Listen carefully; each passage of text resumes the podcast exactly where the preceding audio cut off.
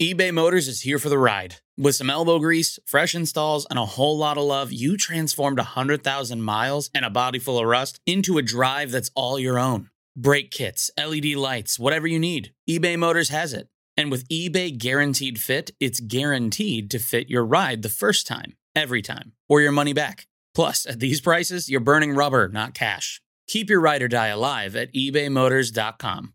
Eligible items only. Exclusions apply. See ebaymotors.com. This episode is brought to you by Reese's Peanut Butter Cups. In breaking news, leading scientists worldwide are conducting experiments to determine if Reese's Peanut Butter Cups are the perfect combination of peanut butter and chocolate.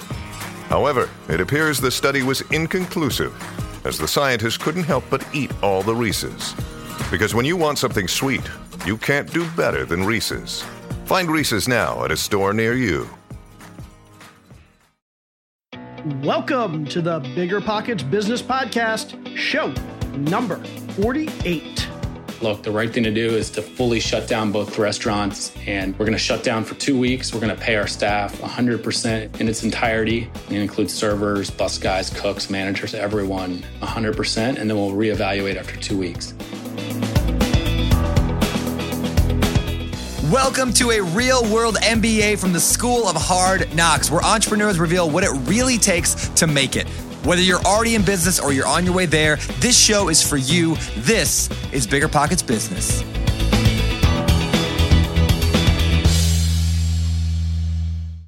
How's it going, everybody? I am Jay Scott. I am your co host for the Bigger Pockets Business Podcast, and I am here again this week with my lovely co host, Carol Scott. How you doing today, Carol?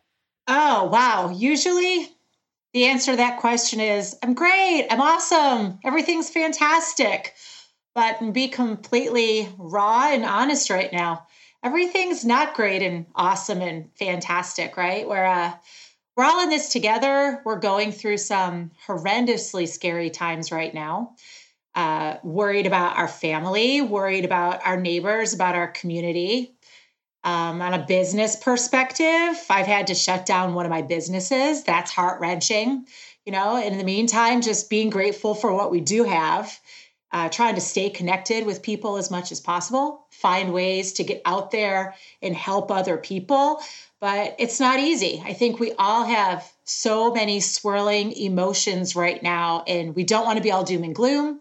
We don't want to be negative. We're trying to all see the bright sides of things, but you know, it's it's trying. It's trying. I had a pity party for myself last week about shutting down my business, and uh, then I decided it's time to stop pitying myself and whatever. It's not the end of the world, and see how I can instead channel that energy into talking with other people and listening and helping as much as possible. So I'm really grateful that we have this show, and uh, it just gives us another opportunity to to listen and hear other people's stories. So, thank you all for continuing to listen and being supportive. And I'm hoping I'm not being too preachy, but I truly believe we're all going to get through this together.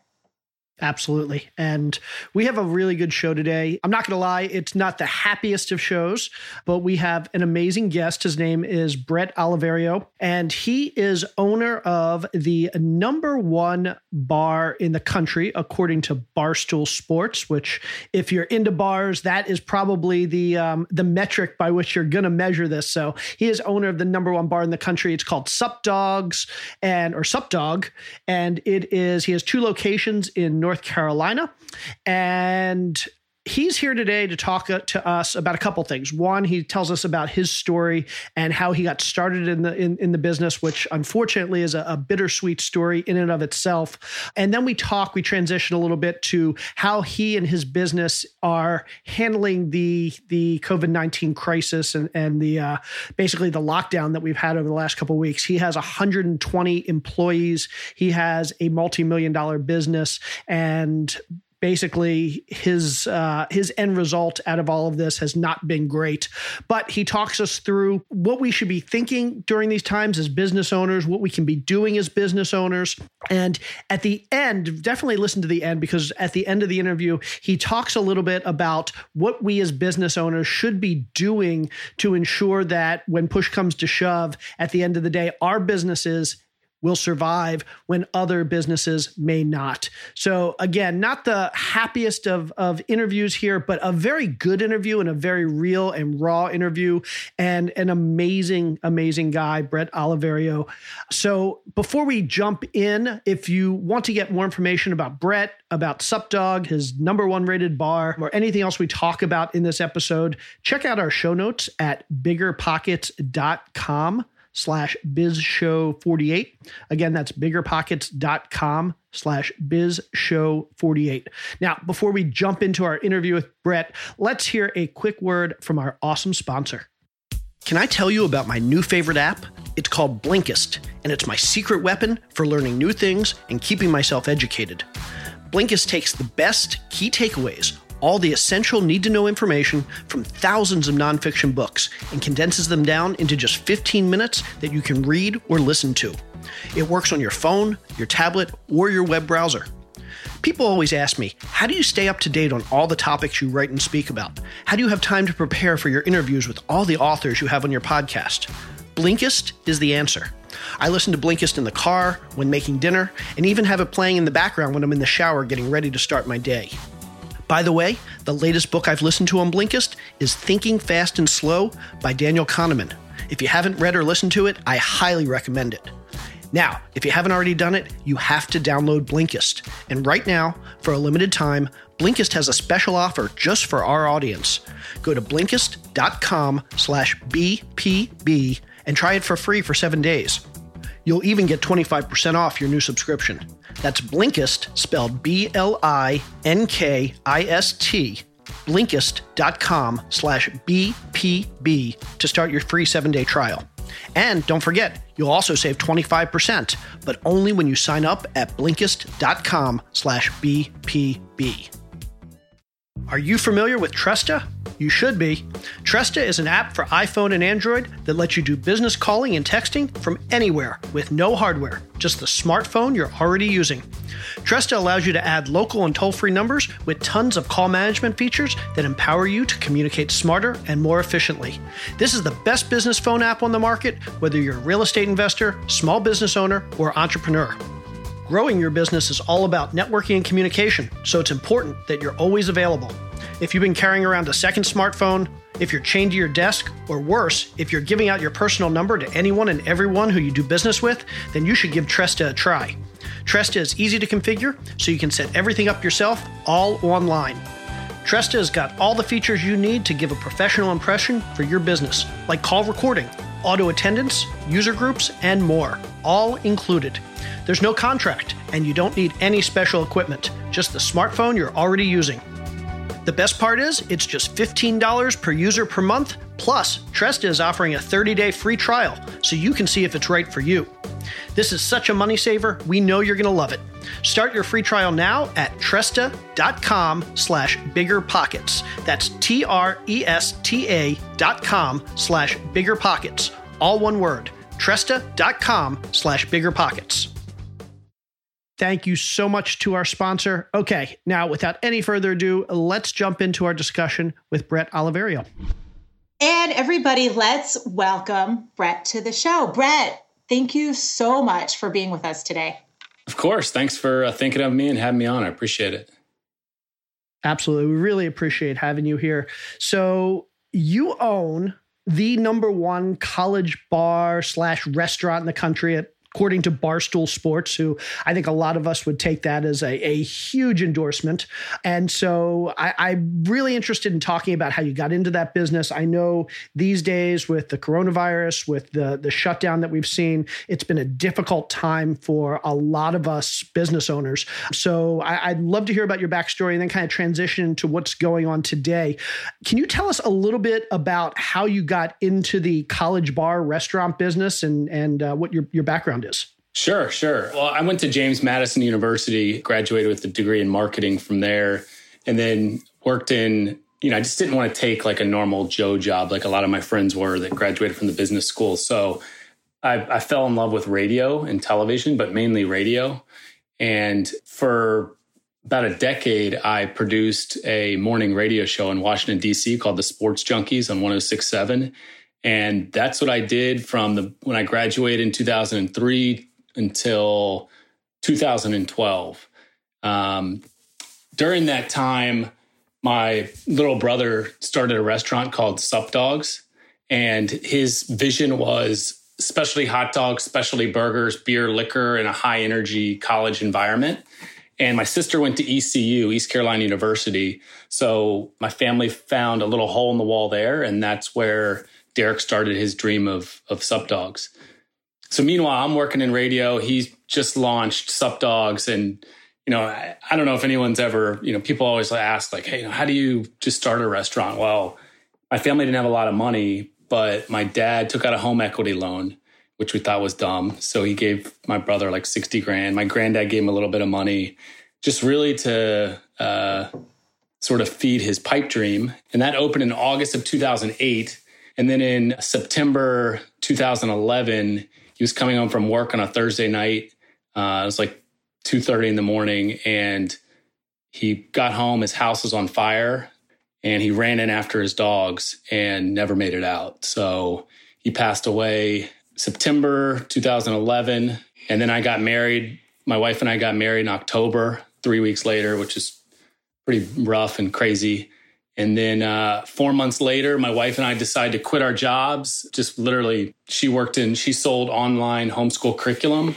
Uh, I quit my full time radio job. She quit her sales job. And we just moved to this random town in Greenville, North Carolina to sort of take over uh, Sup Dogs restaurant and uh, and see if we could carry on my brother's legacy. So, uh, kind of a but people always ask me, "How'd you get involved in Sup Dogs?" or "How did Sup Dogs start?" And it's just kind of a buzzkill story, but uh, you know, I don't mind talking about it. But I had no restaurant experience. My wife had worked in restaurants most of her life as a server, so she kind of knew how a restaurant worked. But I'd never worked a day in a restaurant, so I sort of just jumped into everything blindly. So that's kind of the the, the quick uh, version of the story. Thank you for sharing that. That's, I mean, talk about heart wrenching. I, I can't imagine what you must have been feeling and going through at that time with it being your brother, obviously, and mm-hmm. then add on to that all the emotions of your new marriage, your new wife, your new life together, just all of these things. I can't even imagine, you know, almost a decade ago what that must have been like and then that, that, having that be the driving decision to, to change everything that you and your new wife were doing in your life to do something to carry that on for your family i think that's really noble and also just incredibly incredibly brave to say we have no experience doing this but we're going to keep his dream alive and so we're just going to go ahead and and just make this happen so so how was how was that transition when you you moved up to East Carolina University and were like, okay, here we are? Did you just jump in? It was back to business as usual, or what happened? Well, you know, I remember getting to the area, and the plan was uh, let's we we found a, a, a, a apartment to rent. So the plan was, look, have my wife pay ourselves minimally, so just pay ourselves enough to just survive. Uh, my wife spends a month getting the uh, apartment ready and sort of establishing a life as you know making sure you have stuff on the wall. I don't know just trying to feel like you have a home and then i'm going to go in the restaurant and just sort of figure everything out. I'm sort of glad i didn't know anything about the restaurant business because looking back on it i it's just so freaking hard that i don't know. If i knew how hard it would be i don't know if i would have done it. I mean i'm 100% glad i did it. Like that's no question no brainer. But I'm just kind of glad I was just had no clue what I was jumping into. That almost helped things. Um, you know, the my brother was when he started Sup Dogs, he was 23, so he made the business cool, um, where people were coming through the door, but there were no business practices in place. So, so anything and everything you see on these bar rescue shows was sort of going on at Sup Dogs. It was kind of the Wild West, but you know, he sort of did the hard part, which was created a brand made the place cool in a, in a, in a college town where everything sort of vibes off of what's trendy and, and what's cool with the students. So people were coming through the door, but when I got here, there was not much money in the bank account, almost no business practices in place. I knew nothing about the restaurant business, so I was sort of shell shocked. And and sort of a story that that always pops in my mind when I get asked that question is, you know, I remember about a week into it, I came home my wife's setting up the house and we're just kind of still just can't believe we're living in this random town. And, and I remember going to her and be like, and I, I, don't know if I can do this. I don't know anything. I don't, I, I don't know any of the staff. I don't know anything about the business. I don't know like just the little things like how you order food or what goes into the recipe for the chili or, you know, how you order beer or how you, I just didn't know anything about food service, restaurant business or anything. And I, and I was kind of just like, I don't, I don't know if I could do this. And she just looked at me and said, like, she said, look, you're being a bitch. Or she might have said pussy. I'm not sure. Stop being a pussy and go in there, walk around the restaurant, see if people need a refill, ask them how they're doing. You'll sort of get a vibe on whether they want to talk to you or not. You're the owner. That people in a restaurant want to talk to the owner. So just talk to people, get to know people, and just walk around. And I was like, okay, I, I can do that. And that sort of motivated me to just show up the next day. Um, and that's sort of what I started doing. So, so that'll get you to a restaurant that people talk about. That'll get you to a restaurant that people enjoy going to. It'll probably get you to profitability, just doing the common sense sort of things. But you took this restaurant to or this bar restaurant to number one in the country and, yeah. and, I, I get the feeling that doesn't happen accidentally that doesn't happen just by going and showing up and refilling people's drinks and, and yeah. saying hi to people I, I have to imagine there's a whole lot more that you did to get you from that day to literally number one, according to Barstool Sports, which is is huge in the country. So, what was your plan? What did you do? What did you do differently than, let's say, I would do, or Carol would do, or anybody else would do if they just kind of inherited a restaurant like that? I just think I dedicated 24 hours a day, every day of my life to figuring out the restaurant business. There were no friends, there were no uh, you know, let's go bowling or let's go meet the neighbor and have a drink at the neighbor's house. Let's none of that. It was 100% my wife and I all in on the business, learn everything from top to bottom, ask every stupid question. You know, I remember Googling how to make a restaurant profitable, how to operate a restaurant. I bought a book. The first book I bought was, uh, you know, sort of short stories from successful restaurant owners. And then version two, I actually had a chapter in that, so that was I was pretty uh, excited they asked me to be in that. But uh, and like I just would ask everyone every dumb question. Like I remember asking our food distributor. I would ask, I, I didn't know anything. So I would just ask the dumbest questions and they would look at me like, this idiot.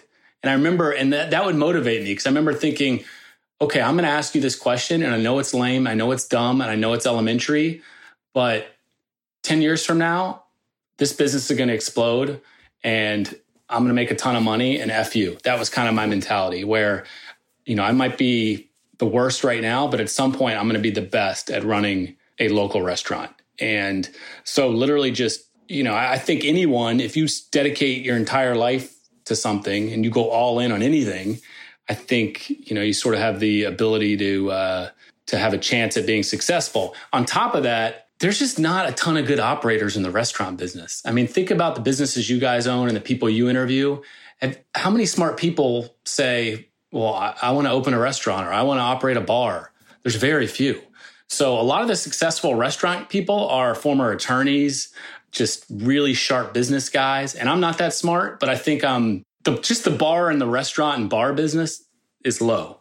So that was an advantage. You know, I wasn't just the restaurant and bar business sort of attracts people that have uh, a lot of stuff going on in their lives. You know, another, another thing is you can't have any vices in the restaurant and bar business. You can't be a drinker. You can't be into drugs. You can't be a womanizer. You can't be a degenerate gambler. You, because the restaurant and bar business will swallow you up. So I think just sort of dedicating my life to it, and um, that was kind of the secret behind it this, this is something that I think is going to resonate with a lot of our listeners. So, a lot of our listeners are in the real estate business. And the way you describe the restaurant business, it's very similar to I, Carol and I have been in real estate for, for a dozen years. It's very similar to what we've seen in the real estate business. There's a low barrier to entry. It's really, it's not that hard to get started. You can wake up one day and say, I want to be a real estate investor. There are a lot of people that kind of come in with no other alternatives, no other options, not a lot of experience. And so, there's thousands, tens of thousands, hundreds of thousands of people that are kind of all starting from the same place. And you often wonder what differentiates the people that are successful from the people that are not successful. And I think you just summar- summarized it really, really well. One, you dedicated your life to it 24 hours a day, seven days a week. Number two, you weren't scared to ask really dumb questions. And I know uh, I'm, I'm the type, I often am scared to ask dumb questions. I don't want to look dumb. But if you want to be successful at something, there's nothing wrong with admitting, I don't know, and then asking those dumb questions. And then finally, surrounding yourself with really smart people. I mean, that's something that that you, you can't do this on your own. You have to be able, you have to put together a good team. You have to get people that that know what they're doing. And I, I, it, it's really the formula is simple. You just have to work hard. You have to surround yourself with great people, and you have to not be scared to put yourself out there to to learn and ask the dumb questions. So for everybody out there that's in the real estate business, it's in the restaurant business, or another low barrier to entry business, really, uh, the formula you just gave is is is so simple, but it's so effective. And then I think uh, I'm impressed by like I remember when I was just starting out, really successful restaurateurs were happy to have conversations with me, answer emails, answer direct messages. So, you know, there's people out there, no matter how successful they are, they're willing to help you. And I sort of take I take on that role now. Not that I'm like anything right now, but like people that are just getting into the business, I have no problem helping them out or answering questions. So just asking for the knowledge, I think helps as well. And I'd like to point out, thank you for that, Bret. I'd like to point out, in addition to the, the three parts of the formula that Jay just pointed out, that you are sitting here exhibiting a fourth piece of that formula, which is extreme humility here you are, the number one sports bar in America, and you're saying, "Oh, I'm nothing. I don't know anything," etc. And so clearly that's not the case. But the fact that you are a servant leader, that you are out there helping other people, in realizing and admitting that no matter how much of an expert you might be at something, no matter how much success that you have had, that there always are more things to learn, is such a powerful, such a powerful thought for other people in business. So thanks for keeping it real. Thanks for keeping it humble. And I'm sure that's a big factor of what's driving you forward. So walk us through. So now you're getting some traction and the bar's doing well and and I assume you're probably getting some attention outside your small town. What did that look like? Were, were there any specific things that you put in place that kind of really differentiated yourself that people said, "Wow, this place isn't like every other bar and restaurant in the country." What what kind of what was that factor that led to you guys getting so big so quickly? You know, I think opening in a in a you know, we're right next door to East Carolina University and opening our second location going on six years ago in Chapel Hill, North Carolina, right next to the University of North Carolina. And being able to replicate, sort of recreating a little bit of the magic that that my brother started here at ECU, I think that uh, helped put us on the map because that location sort of take took on the same energy as our location ECU. So sort of having that visibility, I think, uh, helped it sort of established us as a uh, as sort of a major player in the college restaurant and bar scene. And then I think just really being hyper local and being a member of your community and um, you know I, I don't know any other way when it relates to the restaurant business than just being in the restaurant and talking to customers and having a relationship with all 120 people we have on staff. So just really treating people the right way, uh, putting on great events, the, the product has to be good. But when it comes to restaurants, if you think about it, like every restaurant you go to right now has good food and good service. I mean, when was the last time you went somewhere and the food just sucked or the service just sucked? It's almost good everywhere, or at least good enough. So, what sort of separates us from other restaurants? I think it's you know the energy of the restaurant inside the restaurant. I think the heart we put into it, meaning how our staff cares about each other and our and our customers and I think people know, you know, we're just trying to do the right thing, trying to put out a good product and, and treat people the right way. So, and then obviously there's some marketing things in there, you know, staying relevant and cool and hip and, you know, hiring the right staff members. Because to me, something I tell our staff all the time is anybody can serve a hot dog, anybody can serve a beer, literally anyone. Um, so it, the restaurant business is a people game. So do you have the right people? Culture is a huge part of what we do. So you know, those are kind of the sort of what takes you from just a regular restaurant to being a, one of the best, I guess, um, would just be probably the people and then the energy and the heart behind the business. Excellent. Thank you. So those are all such important factors, kind of the secret sauce of, of what has made you successful. So throughout all these years, what almost a decade with the first location, you said six years with the second location. Yeah give us a sense of of the of your operation overall, uh, kind of what it looked like. Pri- let's say up to let's say three weeks, uh, up to just before three weeks ago, right before this whole coronavirus health crisis hit. How many people did you have on staff? What kind of events were you doing? Any revenue numbers you're comfortable sharing? Just your overall big picture of what your operation looked like in those locations. Sure. I mean, this is a time where the weather gets warmer here in North Carolina. You know, weather's sort of everything for us. You know, especially hot dogs, burgers, drinks, college energy. So the, the nice weather sort of feeds into the beachy, fun vibe. So the weather's everything. So as it's warming up here, and also basketball season in Chapel Hill, this is a time where we sort of hit our stride and things are rocking and rolling. We do one event a year called Doggy Jams, which is basically just a big concert that we throw for the community and, and ECU students. And DJ Diesel, who Shaquille O'Neal, was coming to uh, to DJ that event. Uh, that was scheduled for April 4th. So this was a time where we're just supposed to be hitting our stride. I mean, our, our we're a little seasonal, I would say, because you know when the students are gone and things are colder out, like December, January, February are slowish, and then March, April, May things are crazy at both locations. So I was just sort of gear, getting ready to make sure we were 100% staffed up and just get ready to crush the last few months of the semester. Revenue wise, I mean, both locations are doing anywhere from uh, over a million to a few million dollars in revenue. So both are uh, high volume restaurants. And if you think about what we're serving, five, six dollar hot dogs, fries, you know, three, four dollar beers, five, six dollar uh, specialty drinks, like that's a lot of volume. So both restaurants are incredibly high volume, which sort of adds another uh, sort of an incredible headache. Um, but you know, it's revenue wise, we're lucky. People come through the doors, things are rocking and rolling. But uh, up until a couple weeks ago, you know, everything stopped. Or well, about a week ago, everything stopped. So that's kind of where we're so, at yeah, right before so, Corona. Yeah, so so let's talk about the impact that that, that that's had on your business, and I think a lot of us uh, in our businesses we can certainly relate. But what exactly, like, what was the evolution or the devolution i don't know the word of over the last few weeks? Like did things drop off? Like one day you just said okay we're shutting down the the in or did it slow down? Was it an iterative thing? How did how did the whole transformation take place over the last few weeks for the business I mean, I sort of saw this coming. You know, I, have been following the news and I, I sort of saw it coming. And then business really didn't slow down. I mean, up until I remember turning on, I mean, I knew there was a problem when I didn't want to be in our restaurants because they're packed.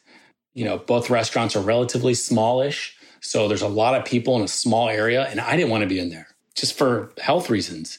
And I'm watching the news. So, I mean, sort of the writing was on the wall. And then I, I remember last Saturday or Sunday before St. Patrick's Day, maybe the 14th or 15th, I turned on our cameras and like we're just slam jammed. And I see these two little, like, look like 75, 80 year olds inside eating with a thousand people around them. And I'm like, what are we doing? Like, so, you know, I just think from a public health standpoint, it wasn't good for us to be open and just crazy busy, even though revenue was great for business. You know, the weather was beautiful, packed, money's pouring in, everyone's making servers are making a ton of money, everyone's happy, but I just don't think it was the right thing to do. And then that's number one. And then number two, I'm like, well, you know, there's what if there's an outbreak that sort of stems from our restaurant? So I sort of started envisioning that. And then, uh, you know, because we're one of the most popular, you know, restaurants in this whole city. So if an outbreak sort of starts with us and that gets into the news, corona outbreak started at Sup Dogs, infected a few hundred people, like to me, that would be a total business killer. So combining both those things together, and I was talking to my older brother about it, and we were like, what are we doing? Let's just let's just shut it down. So uh, that Sunday, I made a little video for Instagram and just said, look, the right thing to do is to fully shut down both businesses both restaurants, and we're going to shut down for two weeks. We're going to pay our staff 100% in, in its entirety. It includes servers, bus guys, cooks, managers, everyone 100%, and then we'll reevaluate after two weeks.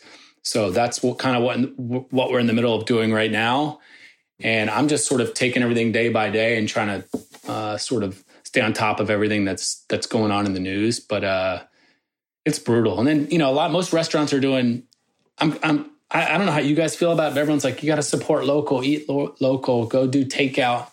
Look, takeout's pennies. Like, no restaurant's going to survive on takeout. I don't care who you are. So it might be a feel good thing right now where, oh, we're supporting the local. No one's going to survive on takeout. That's number one. And number two, like, is that the right message? So for me, nobody at ECU, none of these college kids were taking staying home seriously. So I, I, there is some value in us being the cool spot at the university, just shutting down and telling everyone to stay home. I think that's sort of a lot of college students woke up and were like, wow, Sup Dogs is shutting down. Maybe this thing is serious. As cheesy as it sounds, that's kind of the role, we, sort of the role we've taken on. So th- we're not even doing the takeout thing because it's hard for me to be like, oh, come do takeout, come visit us. But at the same time, stay home. It doesn't really make sense. And then, you know, I'm thinking about older people like my dad, and uh, it's just, it's just, just an all around disaster. But that's kind of where our business stands right now. Wow, it sounds like you are uh, really proactive in in realizing and harnessing the influence you had throughout the community to to in shutting down the restaurant and in having this influence over these college students because as you know the news is flooded right now especially down here we're seeing that so much in Florida mm-hmm. all these spring breakers they're not staying home it's they're crazy. out partying they're just invincible you know and and the businesses yeah. aren't doing anything to to curb that because they're just being greedy and saying hey i mean it, it really took the an order from the governor to say beaches are closed, restaurants are closed because the hotels, the beaches, the restaurants, all of them would have just kept going.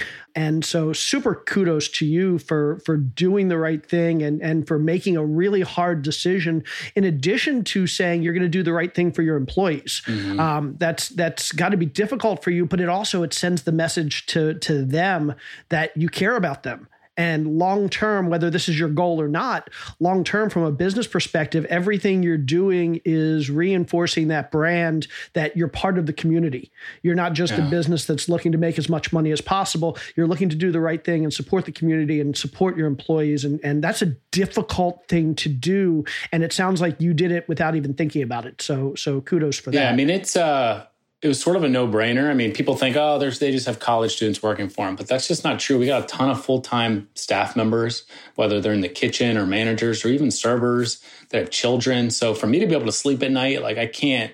I wish I cared more about money. Like I just, uh, I just don't. I, I care more about uh, just sort of doing the right thing. And it sounds cheesy, but if I cared more about money, I would, you know, we'd probably be way more successful than we are. But to me, taking care of your staff, and that's another message. I wanted to send two messages. One to the college students, like, look, this is serious.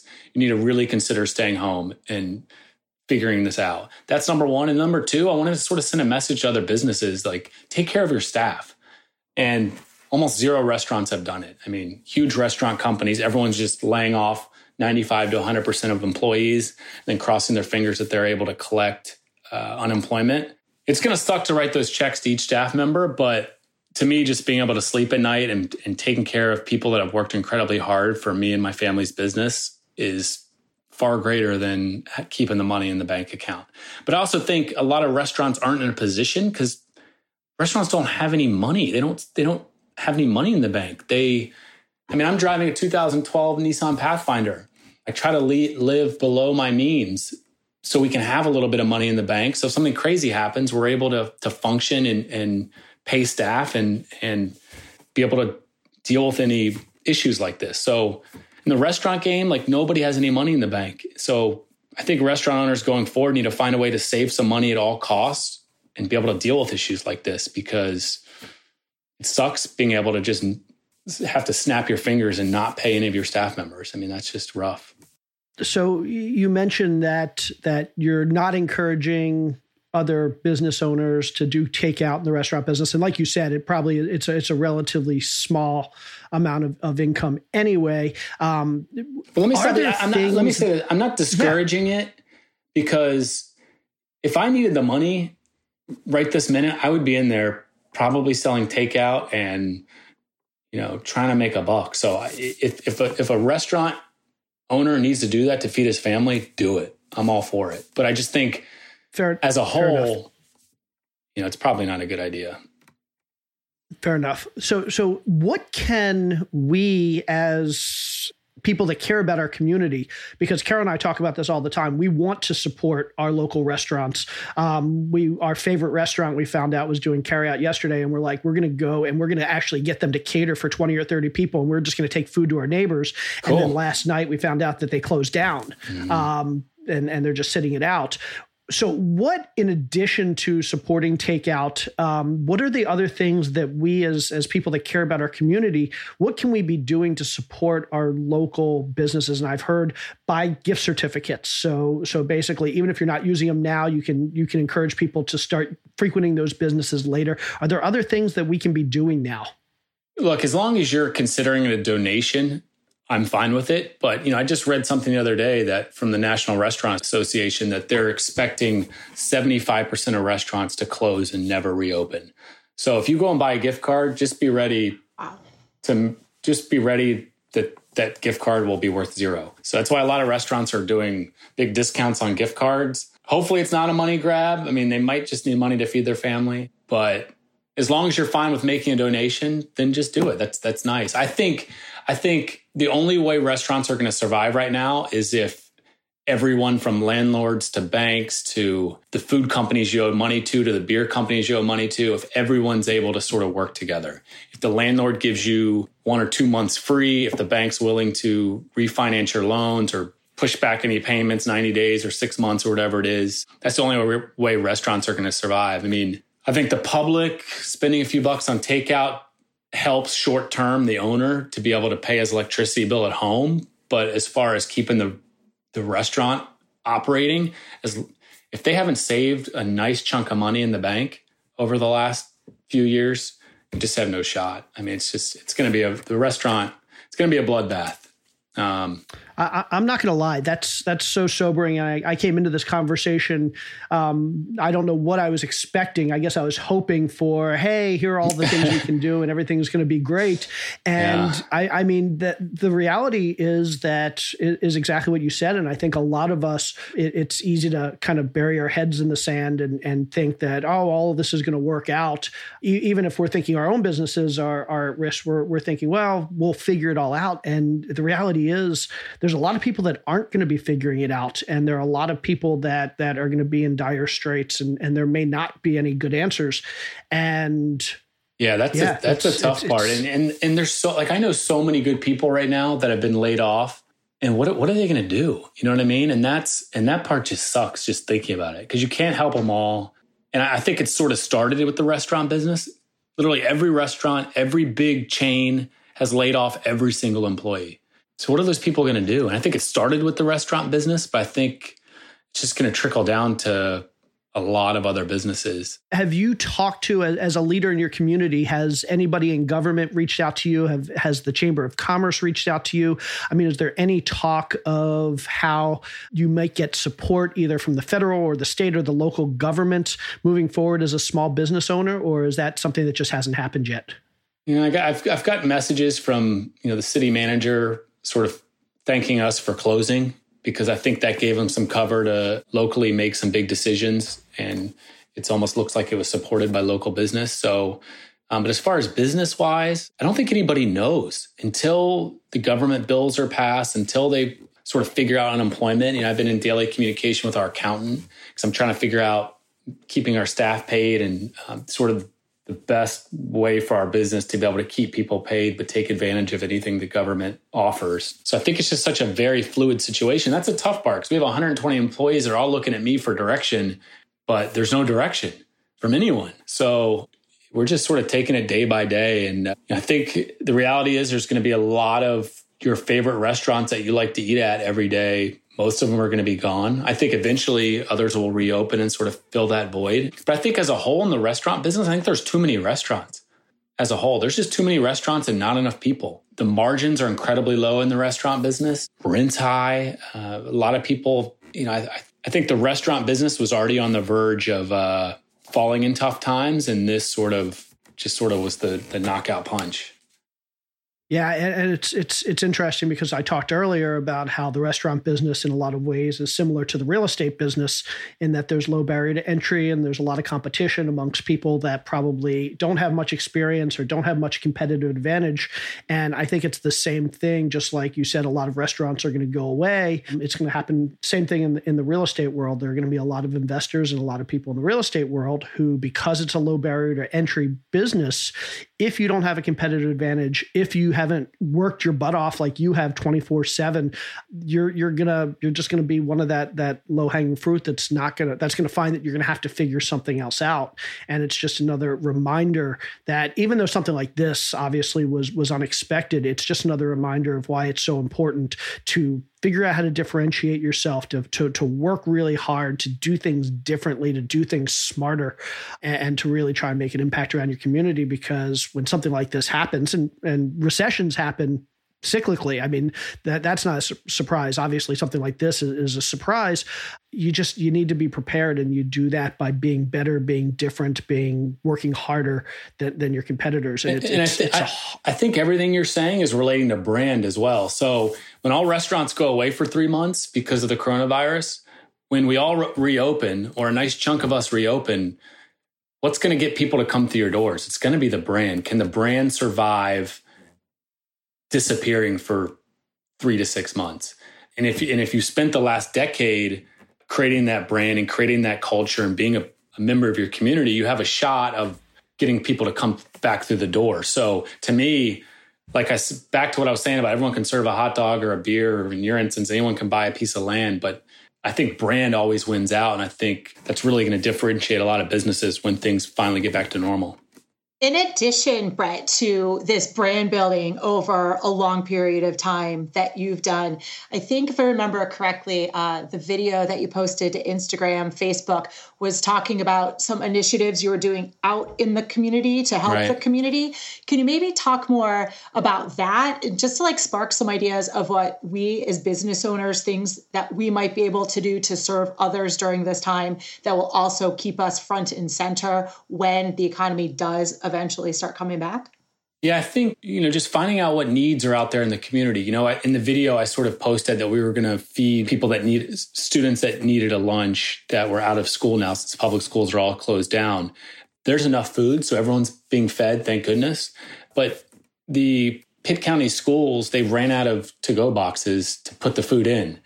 And they called me, and, and luckily we had a huge warehouse full of to go boxes. So I was able to give them like two grand worth of to go boxes and the lady's crying to me. So that was something that, uh, you know, I haven't really mentioned anywhere because I think it's the right thing to do. You know, just sort of filling any needs if you can. If you can't do it, um, you don't have the means to do it, then, you know, you can only do what you can do.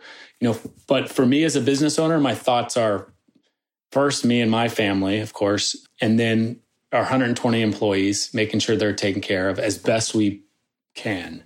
And then three, what can we do for the community? And I thought that was a cool opportunity for us to be able to do something simple, which is open up our storage unit and give them, you know, 10,000 or 8,000 to go boxes, whatever we did. So that is great. That's kind of how we helped. And, you know, I've sort of put messages out to city officials that we're here to help in any way we can. But it's, it's going to be one of those things that's sort of day to day. You know, nobody can kind of, we don't know what needs to be helped just yet because things are have a feeling things are just going to continue to get rougher for a while. I don't mean to be so doom and gloom on here, but like, I mean, it's just it's, it's reality. Yeah. It's just the reality. Yep, and it's it's not something that's going to come. It's like you said, it's something that's kind of already hit, and and people are being affected today. And uh, but I think well, there will. The bright side is, I think if you've put yourself in a good position, there's going to be a ton of opportunity. So you know, we we we have two locations we came close to opening in Raleigh a bunch of times, but to me, the commercial before all this, the commercial real estate market was crazy. I mean, Raleigh right now thinks they're Beverly Hills. I mean, it's impossible to make money when you're paying 45 50 dollars a square foot like so we haven't opened any locations in a while a lot of that's because i think commercial real estate was just incredibly it's impossible to find a prime location and be able to make any money um, and two you know we had our daughter so that sort of changed everything in our lives. Um, but I think there's going to be a ton of opportunity. So if you're in a good position, if somehow you can weather this storm, I think there's going to be a ton of opportunity going forward once the the dust settles. So I'm excited for that. But what I'm not excited for is, you know, the heartache and the stories of people that have lost everything because there's just so many good people that have been counting on have spent their whole lives dedicated to the restaurant business and just you know, snap your fingers and you just have no income and no job and no hope. So but there is going to be a lot of Bret, opportunity. You guys have to be excited for that, I'm sure. well, um, yes, it, it's one of those things that uh, it's it's it's a double edged sword. You, you hate the fact that your opportunity comes at the expense of others, but there is opportunity and for those that work hard and for those that can innovate there's a chance to to to rebuild and so hopefully like you said, I mean, hopefully we won't get to the point where 75% of restaurants go out of business, but on the bright side, the best will be the ones that survive.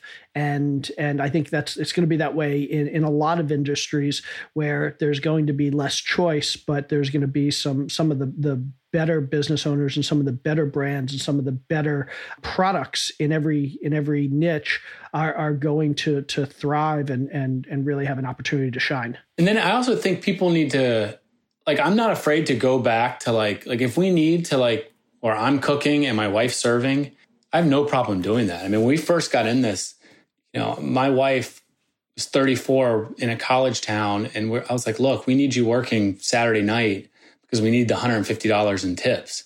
So if we need to go back to that, I have no problem grinding it out and going right back to where I was eight years ago. No problem doing that. So I think if people can just, at this time, if things are getting tough, sort of put your ego, put your, you know, hey, put all that aside and just go back to grinding, I think people will have a shot. I think that's great advice. I think if there, and, and I kind of relate that to what I'm seeing is, you know, a very, a very small glimmer of hope. I feel like this whole situation is bringing us all back to kind of a much simpler time, right? A time when there wasn't as much choice, there wasn't so much crazy, there was, you know there when when there's a time when it's just like the nobody's above doing anything to make money and support your family to just do what's to do what's right and stop chasing the glory stop chasing the the bigger more glamorous type of roles and just do what's necessary and all come together as a community so that it all works out to the best for everybody. So it's it's refreshing to hear that. Totally. And think about it like and if you have to go back to that if i have to go back to if my wife needs to work behind the bar to make a hundred bucks, like who cares? And, and I think people sometimes have the ego where, you know, with Facebook and Instagram, you know, they want to pretend they're, you know, but nobody cares. Like, at, especially at this time, everyone's going through so much shit, whether it's with having uh, a family member that could be affected by uh, coronavirus or their business is affected. People have so much going on that nobody cares if you have to make ends meet or you have to take a job that's not glamorous or or or if I have to go back to cleaning toilets at the restaurant, like nobody cares now. I mean, everyone's Whatever. yeah, you got to do what you got to do to to yeah to make it. It's totally like so I read earlier. You know, someone just said this is very much the great equalizer, and it really is. I mean, there's like zero judgment right now, so it's just like whatever you got to do, just go with it. Yeah, everybody's taking on the chin right now. yep.